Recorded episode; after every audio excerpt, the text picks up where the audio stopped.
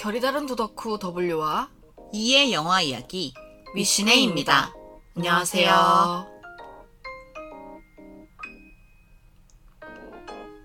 세상을 향해 묵묵히 직구를 던져온 감독이죠. 켄 로치의 신작 나의 올드 오크에 대해 떠들어 보려고 합니다.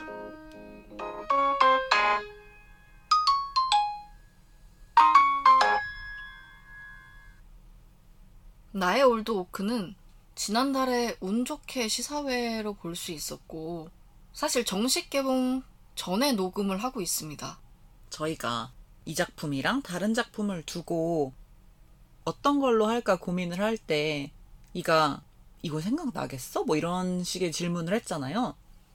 근데 저는 그때 저희가 본 지 얼마 안 됐다고 생각을 했거든요. 음. 근데 집에 와서 캘린더를 열어보니까 이미 한 달이 훨씬 지났더라고요. 한 달 넘었어요. 응, 그래서, 응, 그래서 잘 생각이 안 나더라고요.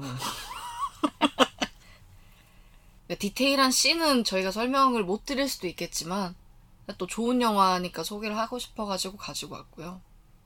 켄노치 감독을 뭐 아시는 분들은 당연히 아시겠지만 모르시는 분들도 계시는 것 같아서 일단 이 영화에 대한 이야기를 하기 전에 감독을 간략하게 소개를 해드리려고 하는데요. 켄노치 감독은 영국의 영화 감독이고요. 칸 영화제가 선호하는 감독 중 한 명으로 와 역대 최대 14회 초청을 받았다고 해요. 칸은 그 경쟁 부문에 나가는 것 자체가 되게 음, 어려운 일이잖아요. 근데 14번씩이나 초청을 받았다는 게 엄청나네요. 그니까요. 이건 약간 그런 거 여셔야 될 것 같아요. 어떻게 하면 칸, 어떻게 하면 칸이 픽하는 작품을 만들 수 있나? 클래스 101 이런 거. 아, 되게 인기 많을 것 같은데. 아무튼 초청만 많이 받은 게 아니고요. 칸 영화제에서 황금 종려상을 두 번, 그리고 심사위원상을 세 번이나 수상했다고 합니다. 엄청나죠? 네. 켄 로치 감독 자체는 뭐 여러 가지 이야기들을 합니다만 특히 이제 노동 문제, 노동 계급에 관심이 많다고 하네요. 그리고 이 나의 올드 오크 역시도 뭐 노동 계급층에 대한 이야기이니까 또 그 연장선상인 것 같긴 하네요. W는 이 작품이 켄 로치 감독의 첫 작품인가요? 네. 그렇다면 처음 보셨을 때 느낌이 어떠셨어요? 이 감독을 모르지는 않았거든요. 나다니엘 블레이크나 미안해요 리키에 대한 이야기는 그 영화들이 제가 영화에 입문하고 나서 개봉한 거기 때문에 워낙 많이 들었어요. 근데 이 켄 로치의 영화를 다양성 영화라고 표현해도 되는지 모르겠는데 어쨌든 소규모로 제작되는 영화 중에서는 굉장히 유명한 편이잖아요. 그쵸. 켄로치의 이름값도 있고 특히 나다니엘 블레이크는 상을 정말 많이 받았고 근데 영화를 들춰보기가 쉽지 않더라고요. 저는 앞선 두 영화가 어떤 내용인지도 전혀 몰라요. 음. 근데도 아무튼 멘탈이 털린다 이건 알고 있어서 아마 그런 것 같아요. 음. 저는 그런 영화를 보면 약간 제가 침식당한다는 기분이 들어서 피하는 쪽이거든요.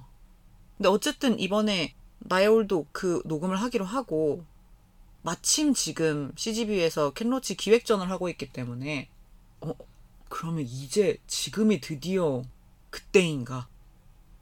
이제 타이밍이 맞는 건가? 라고 생각하고 이한테 이거 3부작이니까 내가 앞에 두 작품을 보고 올까? 라고 물으니까 이가 지금 네 컨디션으로는 그 영화를 보면 안 될 것 같다라고 하더라고요. 그랬죠. 음. 근데 사실 제가 지금 이 컨디션임에도 어, 한번 볼까라고 했던 건 나의 올드 오크가 그렇게까지 멘탈이 흔들리는 영화는 아니었기 때문이었어요. 생각보다 따뜻하고 실제 현실보다 잔인하지 않다고 느꼈던 것 같아요. 셋 중에 제일 순한 맛이라서 그런 것 같아요. 음. 저는 켄 로치의 가장 최근 세 작품은 다 봤거든요. 음, 음. 근데 전작인 미안해요 리키에서 제가 멘탈이 너무 심하게 털려서 나의 올드 그 영화관에 들어갈 때도 아 그래 멘탈 털릴 준비를 하자라고 생각하고 음. 들어갔는데 너무 순한 맛이라서 오히려 놀란 거예요. 그래서 켄 로치를 모르시는 분들도 계실 거고 지난 작품을 봐서 저처럼 멘탈이 정말 탈탈 털린 분들도 계실 텐데 다 안심하셨으면 좋겠어요. 그 정도로 멘탈이 털리진 않습니다. 힘을 많이 빼신 것 같고 그리고 또 생각을 해봤어요. 이 작품이 켄 로치 감독의 입문작으로 해도 되는 걸까? 음. 대표작은 아니니까 음, 음. 그 최선은 아니지 않을까라는 생각을 했는데 무난하게 먹을 수 있는 그 불닭볶음면 맵기 정도처럼 너무 사람을 쥐어 짜는 느낌은 아니니까 입문작으로 선택해도 되지 않을까 뭐 그런 생각도 했어요. 근데 그렇게 생각하고 나니까 너무 웃긴 거예요. 이게 막 공식 보도자료 같은 데 보면 캔노치 은퇴작이라고 하거든요. 네.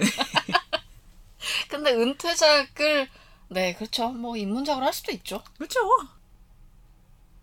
그래서 나의 올드 오크는요. 영국 북동부의 폐광촌에서 오래된 펍 올드 오크를 운영하는 TJ라고 하는 캐릭터가 있습니다. 그는 어느 날 마을로 들어선 낯선 버스에서 사진작가가 꿈인 소녀 야라를 만나게 됩니다. 근데 이 낯선 버스에는 시리아에서 온 난민들이 같이 타고 있는데요. 이들은 아마 국가의 지원으로 이곳 폐광촌에 오게 된 것 같고 이곳에서 지내게 됩니다. TJ와 야라는 올드오크 펍에서 굉장히 특별한 우정을 쌓아가지만 그 우정이란 아주 극소수에게만 허락된 일인 것 같습니다. 왜냐면 마을 주민들은 불쑥 찾아온 이들을 침입자로 여기기 때문인데요. 과연 이들은 무사히 한 마을에서 잘 살아갈 수 있을까요? 빠밤. 네, 그런 내용입니다. 이번 소재는 난민이에요? 네. 그러면? 음. 켄노치 감독의 이전 두 작품을 굳이 한 문장으로 표현하자면 사회적인 약자가 어떻게 시스템에서 벗어나는지를 보여줬거든요. 음, 음. 근데 이번에는 그거랑 조금 결이 다르게 난민 주제를 다루고 있어요.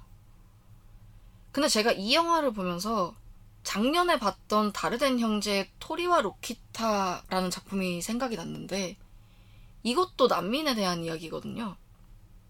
다르덴 형제도 칸이 사랑하는 감독 중에 하나거든요. 네, 그리고 다르다는 형제도 제 멘탈을 아주 털어버리는 감독인데. 칸은 멘탈 터는 걸 좋아하는 걸까요? 아무튼 이 칸이 사랑하는 유럽 거장들의 새 작품이 공통적으로 난민 이야기라는 점이 좀 시사한 바큰 것 같다는 생각이 조금 들었어요. 다르덴 형제가 내 안에서 제가 GV를 갔었는데 물론 이게 정확한 그분들의 워딩은 아닙니다만 그러니까 생각하는 것보다 유럽에서는 난민 문제가 훨씬 더 심각하고 아주 가까이 다가와 있다는 이야기를 여러 차례 했던 기억이 나요. 음, 그리고 진짜 별거 아닐 수 있는데 우리가 터키 여행을 25일 동안 갔잖아요. 근데 저희는 어차피 TV를 보진 않으니까 그걸 자주 틀진 않았는데 아침 먹을 때나 TV가 틀려져 있거나 그냥 아무 생각 없이 TV를 틀었을 때 단 한 번도 빠짐없이 러시아 우크라이나 전쟁 이야기가 나왔거든요. 우리는 그냥 거리가 머니까 세계 뉴스 정도로 어쨌든 생각하게 되는 경향이 있잖아요. 근데 이 사람들한테는 이게 너무 심각한 이야기니까 계속 매일매일 그 뉴스를 이야기한 거겠죠? 그런 것처럼 그 난민 문제 역시 되게 가까운 이슈이니까 그 거장들이 선택하지 않을 수 없었을 것 같다는 생각이 들었어요. 그쵸. 특히 유럽 감독들을 중심으로 난민 이야기를 심심치 않게 봤던 것 같아요. 가버나움도 그랬고요. 안티고네도 그랬죠. 근데 이렇게 심각하고 가까운 이슈라서 선택하지 않을 수 없었다는 말에 동의를 하는 게 우리나라도 근래 소설이나 영화 같은 예술을 보면 꼭 작중에 코로나와 그로 인해 파생되는 사회 약자들에 대한 문제에 대한 이야기가 많이 나오거든요. 음. 세월호에 대한 이야기 역시 그렇고요. 이름이 알려진 예술가 중에 많은 사람이 시대를 굉장히 예민하게 조망하는 통찰력을 가지고 있잖아요. 음. 그렇게 생각한다면 그들이 난민을 다루는 건 너무 당연한 일 같아요. 이 예술가 선생님들은 그러니까 세상을 향한 더듬이가 우리보다 훨씬 더 예민할 테니까 그 이야기를 안 하고서는 안 되나 봐요. 나의 올드 오크를 두고 영국 북동부 3부작의 마지막 이야기라는 표현을 되게 많이 쓰더라고요. 그렇다면 다른 영국 북동부 작품을 그래도 대충이라도 알고 가야 되지 않을까 W도 아직 안 보셨으니까. 그래서 아주 짧게 가지고 왔습니다. 일단 제일 처음에 시작했던 작품이 아까 W가 언급하셨던 나 다니엘 블레이크라는 작품인데요. 이게 2016년 작품이고 보리밭을 흔드는 바람이라는 작품에 이어서 켄노치에게 두 번째 황금 종려상을 안겨준 작품입니다. 평생을 성실하게 목수로 살아가던 다니엘이라는 캐릭터가 있는데요. 근데 다니엘이 이 지병으로 가지고 있던 심장병이 악화돼서 이제 더 이상 일을 계속 할 수 없는 상황에 처하게 됩니다. 그래서 그는 실업급여를 받기 위해서 관공서를 찾아가는데요. 근데 이 실업급여를 받기 위한 과정이 너무나 복잡하고 특히 그 관료적인 절차 때문에 번번이 좌절하게 되는 상황이 발생합니다. 점점점. 음. 그 뒤엔 어떻게 될까요? 제가 이 영화를 본 지는 되게 오래됐거든요. 좋아하는 작품이지만 더블유가 말씀하셨던 그런 이유로 잘 꺼내보진 않는 거죠. 바로 저 복잡하고 관료적인 절차 중에 하나가 이제 다니엘이 전화를 돌리는 씬이 나오거든요. 음, 음. 근데 왜 우리 고객센터 같은데 전화해보면 알죠? 빨라야 5분이고 엄청 오래 걸리면 막 몇십 분도 걸리잖아요. 네. 그거를 너무 디테일하게 살려서 복장 터질 것 같았던 기- 그 기억이 아직도 생생하게 남아있어요. 보면서 와 진짜 대환장 파티다 진짜 돌겠네 약간 이런 생각을 했던 기억이 나요. 음. 그래도 이거는 그 다음 작품을 생각하면 여전히 덜 매운맛입니다. 그 다음 작품은 2009년작인 미안해요 리키라는 작품인데요. 이 작품도 칸영화제 경쟁 부분에 초청이 됐다고 합니다. 누구보다 성실하고 행복한 가장인 리키. 그의 가족은 풍요롭지는 않지만 너무나 화목하게 잘 지내고 있습니다. 이 리키는 안정적인 생활을 꿈꾸며 택배 회사에 취직합니다. 하지만 그의 바람과는 다른 일상이 펼쳐지고 뜻밖의 난관을 마주하는 영화입니다. 뭐 이렇게만 들으면 그냥 뜻밖의 난관이 뭘까 싶지만 이 영화는 다시는 못 볼 것 같아요. 막 사람을 쥐어 짜는 느낌이에요. 앞에 두 작품은 영국 시민, 정확히는 노동자의 삶을 다루는 영화였는데 이번 작품은 한 마을을 다루고 또 이방인에게 초점을 두었네요. 그렇게 생각할 수 있을 것 같아요. 아까 이가 이 전작들을 사회적 약자가 시스템에서 어떻게 소외되는가를 보여줬다고 했잖아요. 근데 이번 작품은 아예 시스템에서 소외되어 있는 사람들이 사회로 들어왔을 때 어떤 일이 펼쳐지는가를 보여줬다고 볼 수도 있을 것 같아요. 음. 이렇게 노동자의 삶을 많이 다루기 때문에 캔로치를 블루칼라의 시인이라고도 부른대요. 저도 굉장히 멋있는 말이라고 생각했는데 음. 블루칼라의 시인이라고 하니까 사랑은 낙엽을 타고를 만든 아키 카우리스 마키가 떠오르기도 하는데요. 이 블루칼라의 시인답게 노동계급에 있는 노동자들이 경험하는 애환 같은 것들을 되게 잘 다루는 감독이라고 세간의 평가로 알려져 있는데 그 삶을 보여주기 위해서는 그러니까 뭔가 이렇게 잘 포장하기보다는 음. 이렇게 툭툭 던지는 데서 좀 오는 매력이 있는 것 같아요. 네. 그런 의미에서 이번에도 좀 되게 노골적인 대사들이나 뭐 상황 같은 게 있었다고 생각하세요? 저는 그 동네에 원래 살고 계셨던 분들이 하는 대사가 너무 현실적이라고 생각했거든요. 근데 이게 지금 정확한 워딩이 기억나는 건 아닌데 그들이 하는 대사 하나하나가 진짜 그 토시 하나 안 바뀌고 우리나라에서 똑같이 들어본 전형적인 말이었어요. 그래서 제가 그걸 보면서 당시에 야 어느 나라든 하는 말이 진짜 다 똑같구나라는 생각을 했거든요. 그 줄거리 내용 중에 TJ랑 야라가 인종이나 나이나 이런 걸 다 초월하고 진짜 특별하게 우정을 잘 쌓고 있다 그랬잖아요. 근데 이게 되게 안 이꼬웠던 마을 주민들이 처음에는 그런 걸로는 욕을 하지 않는데 결국에는 주인공인 TJ랑 엮어서 야라에게 성적인 모욕감을 준다는 점이 가장 리얼했다고 저는 생각을 했어요. 여러 약자가 있지만 특히 그 중에 이제 여성에게는 성적인 모욕감이나 폭력이 주어지는 경우가 굉장히 많이 있잖아요. 음. 저는 개인적으로 대사는 많이 순화된 거라고 생각했어요. 실제로는 이것보다 더 입에 담기도 힘든 욕들을 했겠죠? 물론 그렇게 막 진짜 저열하게 구는 사람도 당연히 있겠지만 그 동네 사람들은 자신들이 옳다고 생각하고 있잖아요. 그 옳은 걸 넘어서 이 행위는 정당하고 내가 선이라고 생각하고 있으면 그 정도로 직접적인 폭력을 가한다거나 상스러운 말을 한다거나 하는 대신 그 눈빛이나 그 모욕이나 비꼼 같은 걸로 표현할 거라고 생각해서 저는 현실적이라고 생각을 했던 것 같아요. TJ가 운영하는 펍에 음. 맨날 맨날 맥주 먹으러 오는 마을 주민들이 있잖아요. 그 쫌생이 같이 욕을 할그 앞에서 하지. 꼭 그렇게 뒤에서 막 맥주 한잔 하면서 수근수근수근거리고 음. 너무 없어 보이지 않나요? 그래서 사실 저는 야라가 진짜 대단하다고 생각했어요. 만약에 제가 그렇게 타지로 가야 되는 상황이 왔을 때 저는 앞에서 센 척을 하긴 하겠지만 무서워서 그렇게 매번 외출을 하지 못했을 것 같거든요. 근데 이 켄노치 감독에 대한 평가가 되게 많이 엇갈리거든요.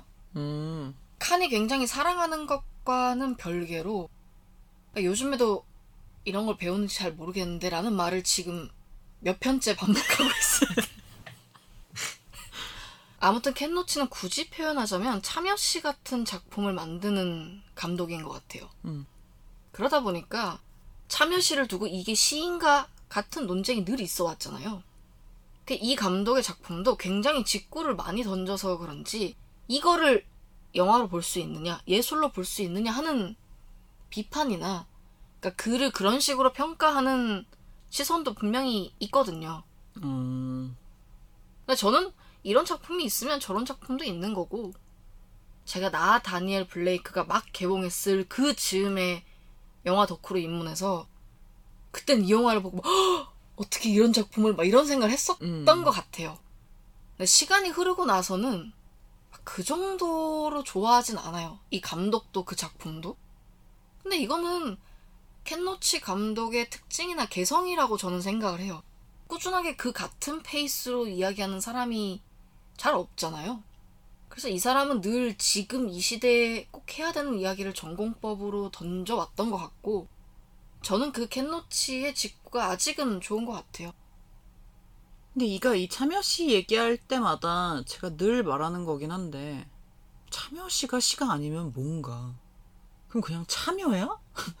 라는 말을 하거든요. 그러니까 저는 그렇게 생각하는 쪽이고 이 얘기도 한번 했던 것 같은데 그게 꼭 시의 문제가 아니고 영화도 마찬가지로 꼭 은유와 함의가 많고 아주 기발하고 독창적이어야만 예술이라고 생각하지 않고요. 그것만이 예술이다 아니면 그것이 고차원적인 예술이다라고 말하는 사람을 더 꼴사납게 보는 편이긴 하거든요. 야구로 비유하면 싱커볼이나 슬라이더 같은 게 더 기술이 많이 들어간 것 같고 더 있어 보이고 더 멋져 보일 순 있겠죠? 근데 저는 가장 가슴에 꽂히는 건 그 직구로 삼진을 때렸을 때라고 생각해서 딱히 그런 비판에는 동의하지 않습니다. 제가 평생 우승하는 사랑해온 이유죠.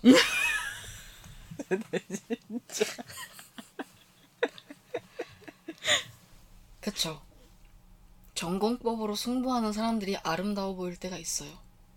그게 세 작품째 이어진다면, 뭐 그러한 비판과 논란에도 불구하고 이 사람의 뚝심이라고도 볼 수 있으니까.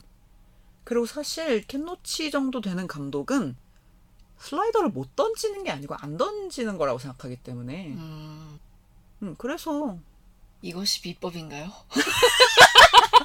어 그 클래스 원원을 내가 열어야 되는 거 아니야? 사실상 간파하고 있는 W가 아닐까 그런 생각이 드는데 근데 전 영화를 보고 난 다음에 W에게 물어보고 싶은 게 있었어요. 그러니까 이 마을 자체가 광업에 종사하다가 그게 이제 쇠락의 길을 걸어서 폐광촌이 되어버린 마을이잖아요. 음. 그러니까 이렇게 표현하면 안 되지만 이미 망한 마을인 거예요. 인구의 유입도 더 이상 없고 다 나가고 있는 상태니까. 근데 굳이 망해가는 마을인 걸 알면서도 외부인을 왜 안 받으려고 했을까? 그러니까 문득 그런 생각이 드는 거예요. 그러니까 음. 이게 처음에는 개인적으로 이해하기 힘든 부분이었던 게 인구가 유입되지 않으면 도시든 마을이든 망하는 건 너무 당연한 일이잖아요. 음.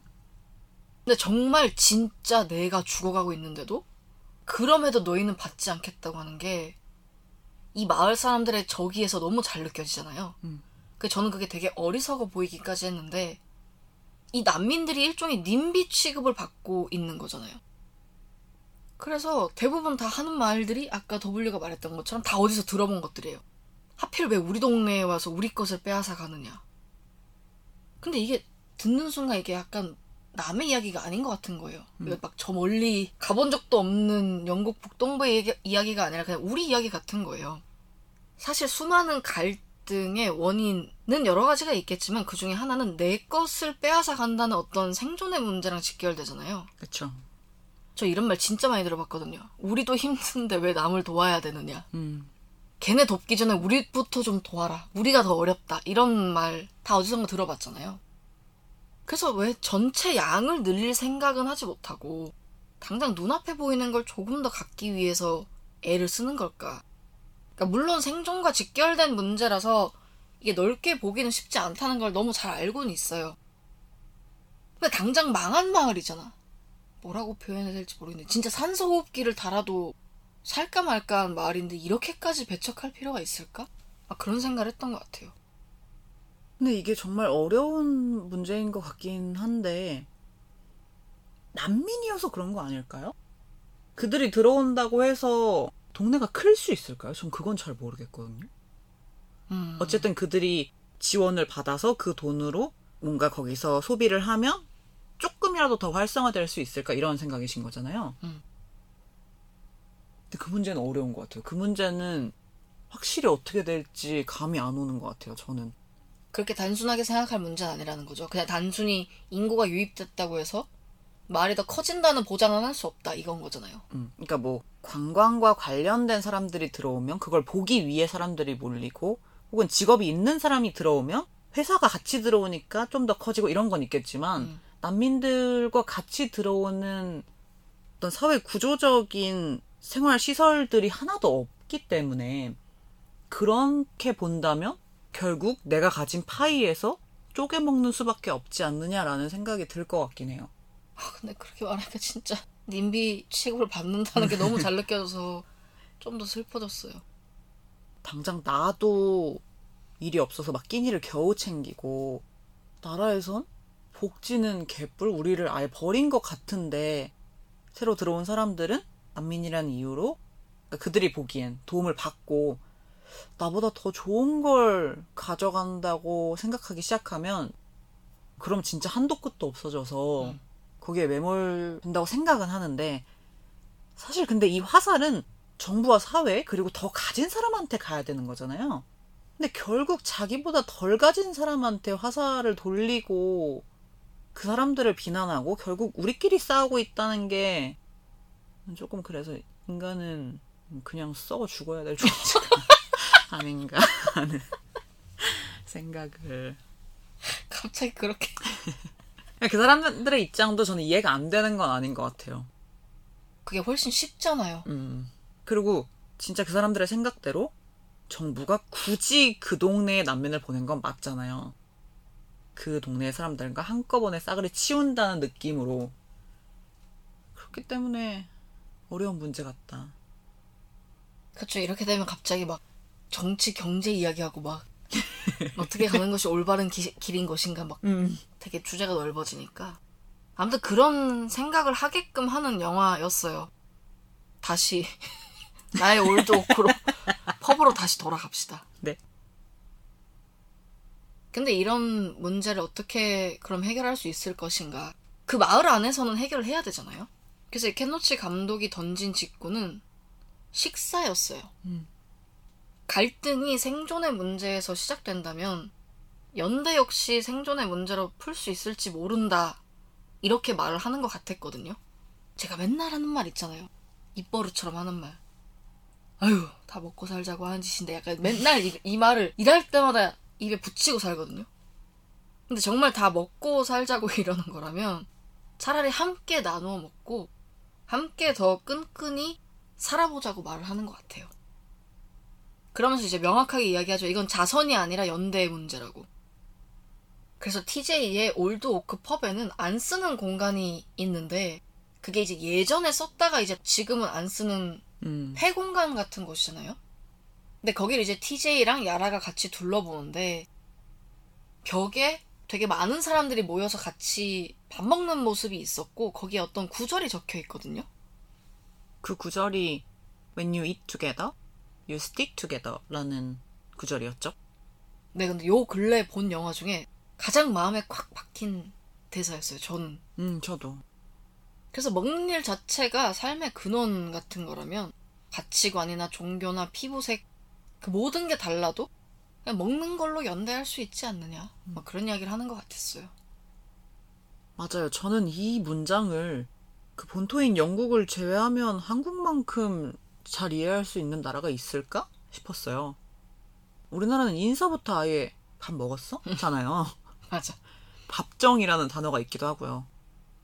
그래서 그 칸막이도 없이 다 따닥따닥 붙어서 합석해서 먹어야 되는 공간에서 밥을 먹으면 자연스럽게 한마디라도 서로 주고받을 수밖에 없다고 생각을 하거든요. 어, 거기 티슈 좀 주시겠어요? 뭐 이런 거라도. 그러니까 하다못해 수저와 포크는 어디 있어요? 뭐 맞아, 이런 맞아. 거라도. 근데 사람이 그렇게 일상의 한 부분을 공유하면 약간 신경이 쓰인다고 해야 될까요? 음. 음, 그럴 수밖에 없잖아요. 그래서 저 같으면 예를 들어 뭐 저번에 한 테이블에서 밥을 같이 먹었어. 근데 내가 3일 뒤에 그 사람을 우연히 길에서 마주치게 된 거예요. 그럼 저는 속으로 어, 저번에 같은 테이블에서 밥 먹은 사람인데 인사해야 되나? 말아야 되나? 막 이런 걸 의식할 것 같거든요. 그쵸, 그쵸. 3일 전이면 당연히 그렇죠. 그래서 보통은 이런 마음이라는 게 생기기 때문에 식사가 너무 적절한 방법이라고 생각을 했어요. 음.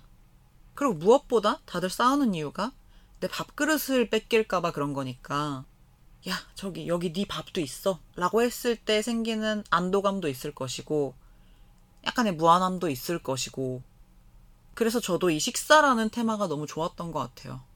실제로 그 밥을 같이 먹는 행위는 정말 중요하다고 사회심리학자나 정신과 의사인가? 여튼 그 비슷한 직업의 선생님들이 굉장히 많이 이야기를 하시잖아요. 그래서 그 대사가 이렇게 마음에 콱 박혔다면 음. 그러니까 개인적으로는 아 근데 너무 잔인한 것 같았어요. 보면서 꼭 그렇게까지 해야 했을까? 모든 상황이 다 가르치곤 있는데 설마 설마 했어 진짜. 사- 살릴 줄 알았어. 무슨 장면인지는 얘기를 해주셔야죠. 아 죄송합니다. 그 TJ가 반려견을 키우고 있었는데 이 반려견이 마을에 사는 맹견에게 물려서 무지개 다리를 건너게 되는 장면이 나오거든요.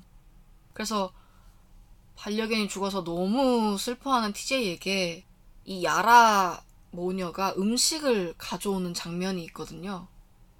저 이거 보면서 진짜 꺾어 울었어요. 저는 그때 옆에서 왜 부스럭거리나 했어요. 근데 울고 있어서 그랬던 거라는 거는 그- 상상을 그래서 못했거든요. 이렇게 눈물을 흘리면서 이렇게 뭐, 이, 뭐 이러면서 소리를 냈겠죠. 일단 반려견 반려견이 결국 무지개 다리를 건넜다는 사실 자체가 너무 잔인하게 느껴졌고 근데 그 상황이 TJ가 되게 이 난민들을 위해서 뭔가 되게 노력을 하는데 마을 주민들이 하도 뭐라고 하니까 아 그럼 나 이제 그만할래라고 어떻게 보면 그 야라를 포함한 난민들에게 약간 상처를 준 뒤였잖아요. 음. 그러니까 TJ가 더 미안하고 감사해서 우는 장면이 나왔는데 음. 저도 같이 꺾어 울 수밖에 없었고 근데 W는 이 장면을 보면서 좀 힘들어 하겠구나라고 생각했어요. 저는 그 장면이 영화 보기 전에는 생각지도 못해서 너무 싫었거든요. 그 누구도 생각하지 못했잖아요. 왜냐면 그 포스터 어디에도 개가 나오지 않거든요. 근데 저는 동물들, 특히 개가 잘못되는 영화는 무조건 피하는 편이기 때문에 이 영화에 개가 나올 줄 몰랐어요. 그래서 영화 끝나자마자 이가 그 장면에서 나 너무 울었다는 얘기를 했잖아요. 근데 저는 분명 감동적인 장면이었고 야라 모녀가 굉장히 다정한 사람이라고 생각하긴 했거든요. 근데 그 장면이 약간 피상적이라는 생각도 했던 것 같아요. 음. 저 상황에서 나를 위해 밥을 가져왔다고 저렇게까지 감동을 받을 수 있나? 저 감정이 진짠가? 이런 생각도 들었어요. 물론 당연히 고맙고 날 위로해주고 생각해주는 사람이 있다는 게 특히 TJ는 혼자 있는 사람이었으니까 그게 너무 감사했을 텐데 그 당시에는 그렇게까지 감동받을 수 없다고 생각하는 쪽인 것 같아요. 왜냐면 저는 그럴 거거든요. 근데 물론 누군가는 그 상황에서도 당연히 감동받을 수 있겠죠? 근데 저는 제가 그런 사람이 아니기 때문에 음, 좀 와닿지 않았던 것 같아요. 저는 그때 TJ의 감정은 감동보다는 미안함이 더 커서 울었다고 생각했어요. 그러면 전 더 아닌 것 같아요. 그 상황에서 남의 미안함을 생각할 수 없다. 아, 그러니까 그래, 그 사- 그럴 수 어. 있겠다. 온통 그 생각밖에 안 날 텐데 그 상황에서 남한테 너무 미안해서 운다? 아, 저는 그럴 수 없다고 생각해요. 아니, 뭔가 그게 음. 그 슬픈 감정을 꼭꼭 담아두고 있었는데 찾아와서 이렇게 터진 게 아닐, 아닐까요? 그럴 수도 있겠죠?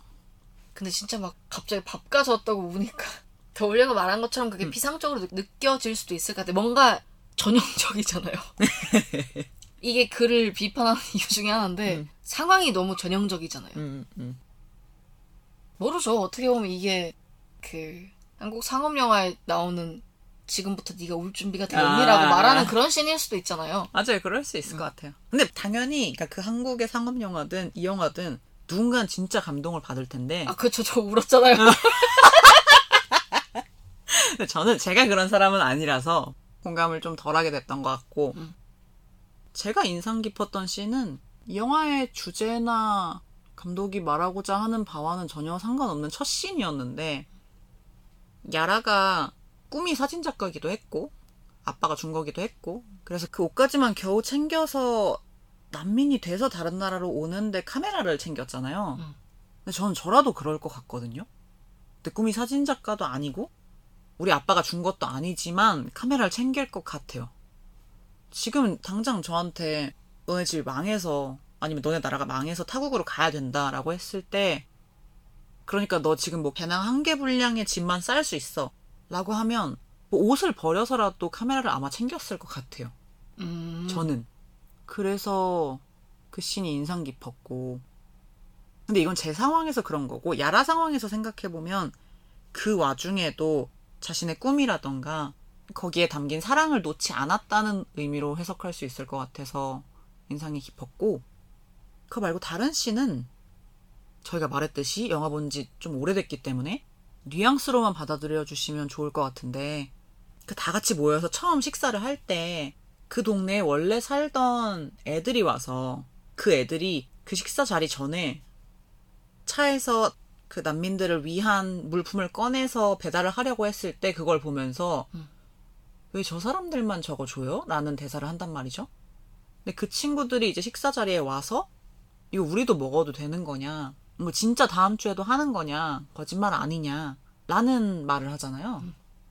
TJ가 다음 주에도 꼭 할 거라고 약속을 했는데 그렇게 약속을 하고 결국 약속을 지키지 못했죠. 그래서 그 아이들이 어떻게 됐을까? 나중에 어른들이 뭐라고 잘 타일러 줬을까라는 생각을 했고 제가 TJ였어도 가장 밟히는 게 그 아이들이었을 것 같아요. 그래서 그 장면이 가장 기억에 남아요.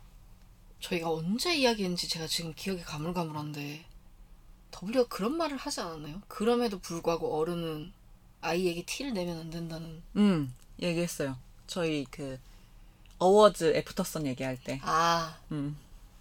그쵸 그러니까 아이를 보면 늘 이렇게 마음에 밟히는 W의 인상적인 장면이었고 근데 그 뒷문으로 몰래 와서 음. 저 이거 좀 먹을 수 있냐고 하는 그 씬은 저도 아, 되게 막 마음이 뭉클하더라고요. 음. 이게 막 감동적이어서가 아니라 되게 그들이 되게 짠하게 느껴졌어요. 막 애들이 방치되는 느낌인 게 애들이 여기 와서 밥을 찾는 것이 약간 느껴진다고 해야 되나? 음. 그래서 좀 슬픈 장면이라고 그때 생각했던 것 같아요. 근데 그 식사 연대를 결국 못하게 한 게 누군가 그 뒷공간은 계속 위태위태해서 위험해서 쓰지 않던 공간이었잖아요. 네. 그래서 설비가 조금이라도 잘못되면 이제 쓰지 못하는 상황이었는데 그걸 아는 누군가가 수도를 결국 터트려서 식사를 못하게 됐죠. 근데 굉장히 반전으로? 그러니까 보통 그 영화를 보고 따라가다 보면 저걸 망가뜨린 사람은 그 식사 자리에서 계속 말을 한두 마디 붙이던 사람이지 않을까라는 생각을 하게 되는데 조용히 점잔을 떨고 사람들을 말리던 캐릭터 이름을 모르겠어요. TJ의 가장 친한 친구였던 안경 쓴 백발의 캐릭터라고 할게요. 안경이라고 하면 너무 비하인가요? 저도 안경을 쓰는데 저도 안경맨, 안경맨이라고 할까요? 안경맨 때 이게 안경 쓰시는 분들을 비하하는 게 아닙니다. 저희 둘 다 지금 안경을 쓰고 있고 그분을 지칭하기 가장 좋은 말이 안경이기 때문에 어 그럴까 그러네요. 공교롭게도 캐릭터 중에 안경을 쓰는 사람은 그 사람밖에 없네요. 음. 그 안경맨이라고 칭할게요. 안경맨이 그 수도를 터트렸다는 게 밝혀지는데 그는 왜 그랬을까요? 이게 이 영화의 가장 큰 반전이니까 음. 되게 오랫동안 생각해 봤거든요. 근데 이건 진짜 제 개인적인 해석입니다. 좀 잔인한 이야기지만 그 안경맨의 가족 구성원 중에 한 사람인 그 부인이 못 걸어서 휠체어를 타고 다니는 분이잖아요. 음. 그러니까 경제적인 것뿐만 아니라 다른 면에서 봤을 때도 약자이자 혐오, 배척을 당해본 사람이기 때문이라고 저는 생각했습니다. 주인공인 TJ가 아, 그 친구일 리는 없어. 라는 말을 굉장히 많이 하잖아요. 근데 그게 이제 학창 시절 때부터 너무 오랫동안 친구였기 때문이기도 해서겠지만 제 개인적으로는 TJ가 그걸 굳이 입 밖으로 꺼내지 않았다 뿐이지 그 누구보다 약자의 삶을 잘 알고 있는 네가 어떻게 그런 짓을? 이라는 말도 충분히 생략되었을 수 있을 거라고 생각했어요. 정말 정말 잔인하네요. 아, 절대 모두가 다 그렇다는 건 절대 아니고요. 음. 근데 이 감독은 너무 지독할이 많지 잔인하게 현실을 보여주는 편이니까. 근데 그 중에 하나가 바로 이 지점이라고 생각했어요. 진짜 친구니까 더 열받아서 그랬을 수도 있겠죠. 근데 이거 이 감독의 스타일이 아니라고 저는 생각을 했나 봐요. 그래서 약자는 다 같은 약자가 아니라 또 다른 약자를 만들고 괴롭힐 대상을 찾는 것 같다고 개인적으로 해석을 했는데 근데 이렇게 말하면 이 안경남이 너무 나쁜 사람 같잖아요. 음. 근데 또 그렇게까지 나쁜 사람은 아니라고 저는 생각하는데 근데 그럼에도 이 난민이 이 마을에 찾아온 건 너무너무 싫었던 거죠. 그 당시에. 근데 이 정도로 큰 사고를 치고 나니까 자기도 약간 실수한 걸 깨달았다고 생각했어요. 음. 저는 그렇게 생각하진 않았는데 그럴 수도 있을 것 같아요. 얘기를 들으니까. 그렇게 제일 똑똑한 척 굴던 사람이 그 수도를 망가뜨리면 거기서 식사를 난민만 했던 게 아니잖아요. 결국 자신들의 동료와 친구, 그 친구의 자식들까지 다 밥을 못 먹는데 굳이 그거를 한밤중에 가서 터트린 게 진짜 멍청하다는 생각. 죄송합니다. 그러니까 왜 굳이 그렇게까지 굴어야 했나? 충동적이었나? 충동적으로 그렇게까지 할 수 있나? 라는 생각이 들었어요. 근데 이가 말한 대로 그 사람이 그렇게까지 악독한 사람이라고는 저도 생각하지 않았기 때문에 저 사람은 남은 생을 두 다리 뻗고는 못 자겠구나 라고 생각을 했어요. 음, 저도 그 생각은 했어요. 그러니까 차라리 진짜 나쁜 놈이면 아 뭐 어쩌라고 되게 뻔뻔하게 했을 텐데 안 될 것 같아요. 겉으로는 아 어쩌라고 했을 것 같은데 집에 들어와서는 이제 평생 후회하겠죠. 밤에 이제 휴지로 눈을 찍는 거죠. 어 근데 저는 TJ에게 너무 이입했는지 끝까지 아니길 바랬어요. 아니요 그 친구일 리는 없다고 생각했어요. 아 그러니까 그 반전이 일어나고 나니까 와 어떻게 저 사람이 휠체어 끌고 그 마을을 지나가는 걸 내가 봤는데 어떻게 그럴 수 있지? 이렇게 말하면 그분들에게 너무 큰 족쇄를 채우는 것 같지만 꼭 그런 의미에서가 아니라 그러니까 나의 상처를 안다면 타인의 상처도 알지 않을까라고 저는 그냥 생각을 했던 건데 와 이게 이렇게까지 잔인하게 표현될 수 있구나라고 저는 해석을 했던 거죠. 저는 사실 예상했거든요. 음 너무 점점 빼길래 음. 그 왔을 때 보다가 집 문을 쾅 닫을 때부터 너무너무 혐오한다는 게 보이는데 계속 친구들을 말리는 게 굉장히 위선적이라고 생각해서 터트렸으면 저 사람이겠다라고 생각을 하긴 했는데 음, 약간 그런 것 같네요. 어떤 연예인이나 뭐 유명인들이 악플에 시달려서 진짜 선처 없이 고소 고발 넣었더니 지인이 나오더라 뭐 이런 거. 음 너무 슬퍼 그래서 좀 되게 서글펐던 것 같아요. 결국 이렇게 되는구나. TJ에겐 뭐가 남는 걸까? 근데 갑자기 궁금해지는 게 TJ는 자기가 한번 아 못해 먹겠다 하고 야라와의 관계를 그만두려고 했는데 다시 한 번 더 야라의 마음을 받은 사람이잖아요. 음. 그리고 그 이후에 수도가 터진 거잖아요. 그럼 TJ는 자기가 받은 것처럼 안경맨에게 다시 한 번의 기회를 더 줬을까? TJ는 줬을 것 같아요. 그리고 안경맨이 받았을 것 같아요. 근데 예전 같지는 않겠죠. 음, 근데 그거는 그 안경남의 문제가 아니라고 생각하거든요. 용서하는 쪽의 문제인 거잖아요. 근데 안경남이 뻗댈 수도 있잖아요. 자기가 되려 너무 민망해서 아니 몰라 막 이러면서. 아니 근데 그 정도로 나쁜 사람은 아니라고 우리가 계속 이야기했잖아요. 그 정도로 아니, 막 강한 사람도 아니고 음, 끝까지 뭐 어쩌라고 이렇게 말하는 사람은 또 아니었고 TJ가 너무 열받아서 문 열고 가가지고 막 너 이러면서 되게 화내는 장면이 나오잖아요. 그때 되게 벙쪘던 기억이 나는데 저는 그때 같이 막 둘이 같이 뻗대면서 내가 했다 왜 어쩔래 이렇진 않았잖아요. 그러니까 근데 그 성격상, 그러니까 안경맨의 성격상 그러진 않았을 것 같은데 그럼에도 그러니까 한 번 더 기회를 줄게라고 뭔가의 마음을 전했을 때 문을 걸어 잠그고 안 나올 수도 있는 거잖아요. 이제 계속 사람들 피해 다닌다거나 음, 약간 모자만 푹 눌러 쓰고 정말 다녀야 하는 곳만 다닌다거나 이런 식으로 이 사건이 터진 지 얼마 안 됐을 때는 그럴 것 같거든요. 음. 근데 학창 시절부터 친구였다면 그냥 어느 순간 TJ가 다시 힘든 일을 겪을 때 이렇게 슥 와서 도와줄 것 같아요. 그러면서 그냥 슥 화해하는. 뭐 아니면 밥 먹는데 다시 나왔을 수도 있고요. 왜냐면 엔딩에서 다시 밥을 먹는 모습이 나오진 않았지만 그렇게 유추할 수는 있잖아요. 그럼 앞으로 언젠가 다시 열렸을 것이다라는. TJ를 비롯한 몇몇 사람들의 의지가 되게 확고했기 때문에 저는 그 밥 먹는 연대가 다시 열렸을 것 같거든요. 음. 그럼 그때 이제 슥 와서 나도 한 접시 줘. 되게 디테일하게 생각하지 않나요? 나도 한 접시 줘. 라고 말한다든지 뭐 이렇게 접시 이렇게 슥 내민다든지 그럼 본인이 TJ면 용서할 수 있을 것 같아요? 그건 좀 고민을 해봐야 될 것 같은데 근데 제가 계속 느끼는 감정은 분노가 아니라 서글픔일 것 같아서 음, 물어봤을 때 대답해주면 이해해줬을 것 같아요. 왜 그랬어 했을 때? 음.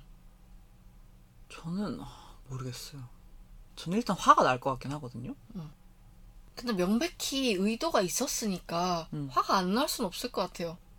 근데 저는 그것보다 이제 와 어떻게 네가 약간 이 마음이 더 크니까 분노보다 서글픔이 좀 더 클 것 같다는 생각이긴 한데 그 정도로 오래된 친구면 그러니까 무엇보다 이 마을에서 이 사람을 안 보고 못 사는 거라면 음, 한 번은 그냥 나도 밥 좀 줘 이러면 넘어가지 않을까. 엄마랑 저랑 가끔 불같이 싸우면 아 나밥안 먹어 이러고 그냥 방에 들어가거든요.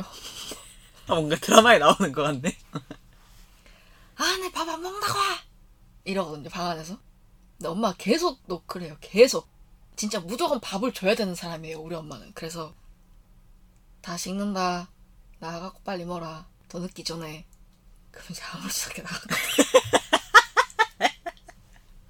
아, 근데 그건 당연히 그렇죠. 엄마랑 나고, 엄마가 막 큰 죄를 진 게 아니잖아요. 나라, 나를, 내 뒤통수를 때릴 정도의 큰 죄를 진 게 아니잖아요. 근데 그렇게 크게 다르지 않을 것 같아요. 그 정도의 오래된 친구면. 그래요? 근데 W는 쉽지 않을 것 같다는 생각이 좀 음. 들어요. 그 행위에 너무 실망하면, 지나온 순간들이 그렇게 중요하지 않아져서, 물론 그만큼 큰 일이어야겠죠? 음. 근데 모르겠어요. 저도 시간이 지나면, 밥 정도는 같이 먹을 수 있으려나? 근데 확실히 그 안경맨이 너무 큰 사고를 치긴 했어요. 음. 절연당해도 뭐 할 말이 없죠. 그러니까 내 재산만 말아먹은 것도 아니고, 그쵸. 그리고 그게 막 돈과 밥의 문제를 넘어서 진짜 어떤 특정한 자기한테 피해를 준 적이 없는 사람을 진짜 진심으로 증오해서 엿대바라고 한 거잖아요. 그 마음이 너무 싫을 것 같아요. 음, 그 아기를 견딜 수 없을 것 같다는 음. 거죠. 이 사람한테 하는데 나라고 안 하겠어? 이런 생각도 분명히 들 것 같고. 어, 저렇게 저렇게까지? 어, 내가 여태까지 알던 애가 그게 맞나? 뭐 이런 생각이 들어서 그럴 것 같은데. 그러니까 너무 잔인하다는 거예요.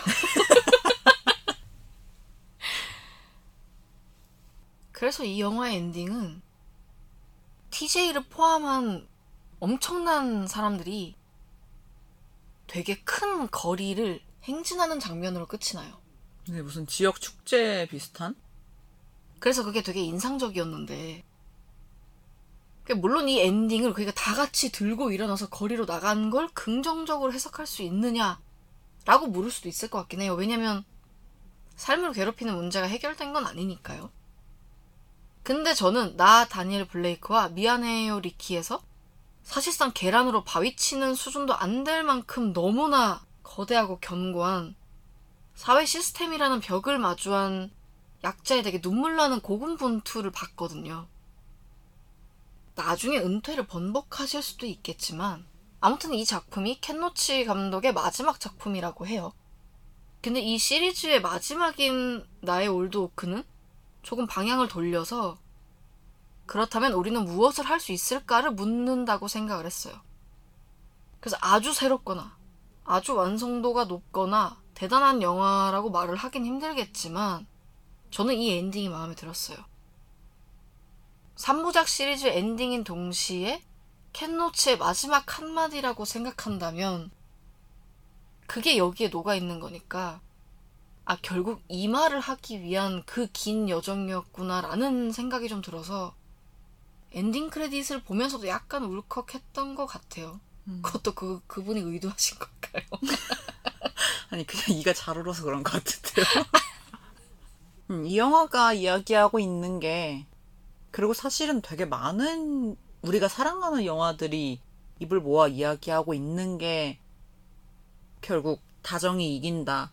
우리는 연대해야 된다는 말일 것 같거든요. 그래서 저 역시 엔딩이 마음에 들어요. 그리고 이런 류의 영화가 어떤 일말의 긍정이라도 내비치고 끝나는 걸 좋아하는 것 같아요. 음, 제가 영화를 볼 때. 음. 저는 막 사람을 벼랑 끝까지 모는 거를 선호하지 않고 어떤 인간의 밑바닥을 굳이 보고 싶지 않아 하거든요. 음, 음. 근데 이거는 영화를 볼 때 얘기예요. 그러니까 누구나 궁지에 몰리면 앞에 있는 사람은 물 수밖에 없잖아요. 당장 빠져나가야 되니까. 음. 내가 근데 굳이 그 무는 걸?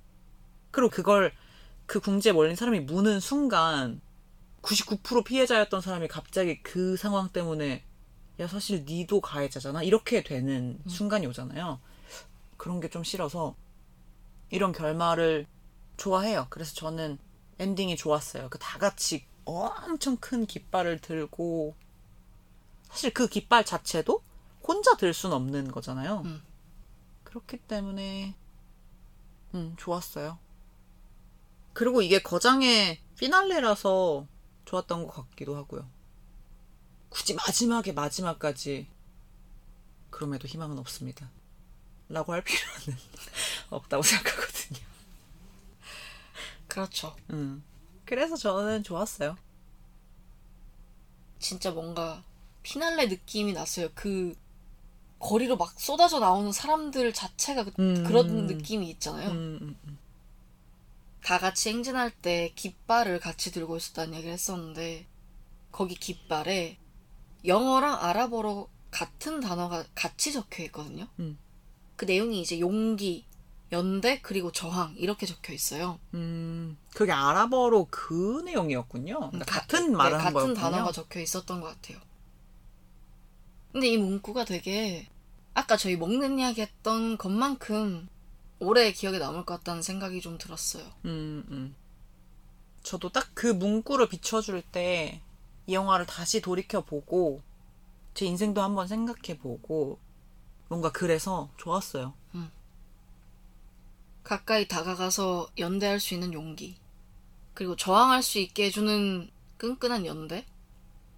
그리고 세상의 부조리함에 맞서는 용기 있는 저항. 이게 어느 조그만 폐광촌의 낡은 펍에서 시작됐지만 결국 우리 모두의 이야기가 아닐까. 그래서 나의 올드 오크이자 우리의 올드 오크인 이야기였습니다. 아마 아직은 영화관에서 이 영화가 안 내려갔을 것 같거든요. 근데 이 영화는 스포를 당하고 보든 아니든 상관없을 것 같다고 저는 개인적으로 생각하는데 한 번쯤 관심이 있으시다면 재밌게 봐주셨으면 좋겠어요.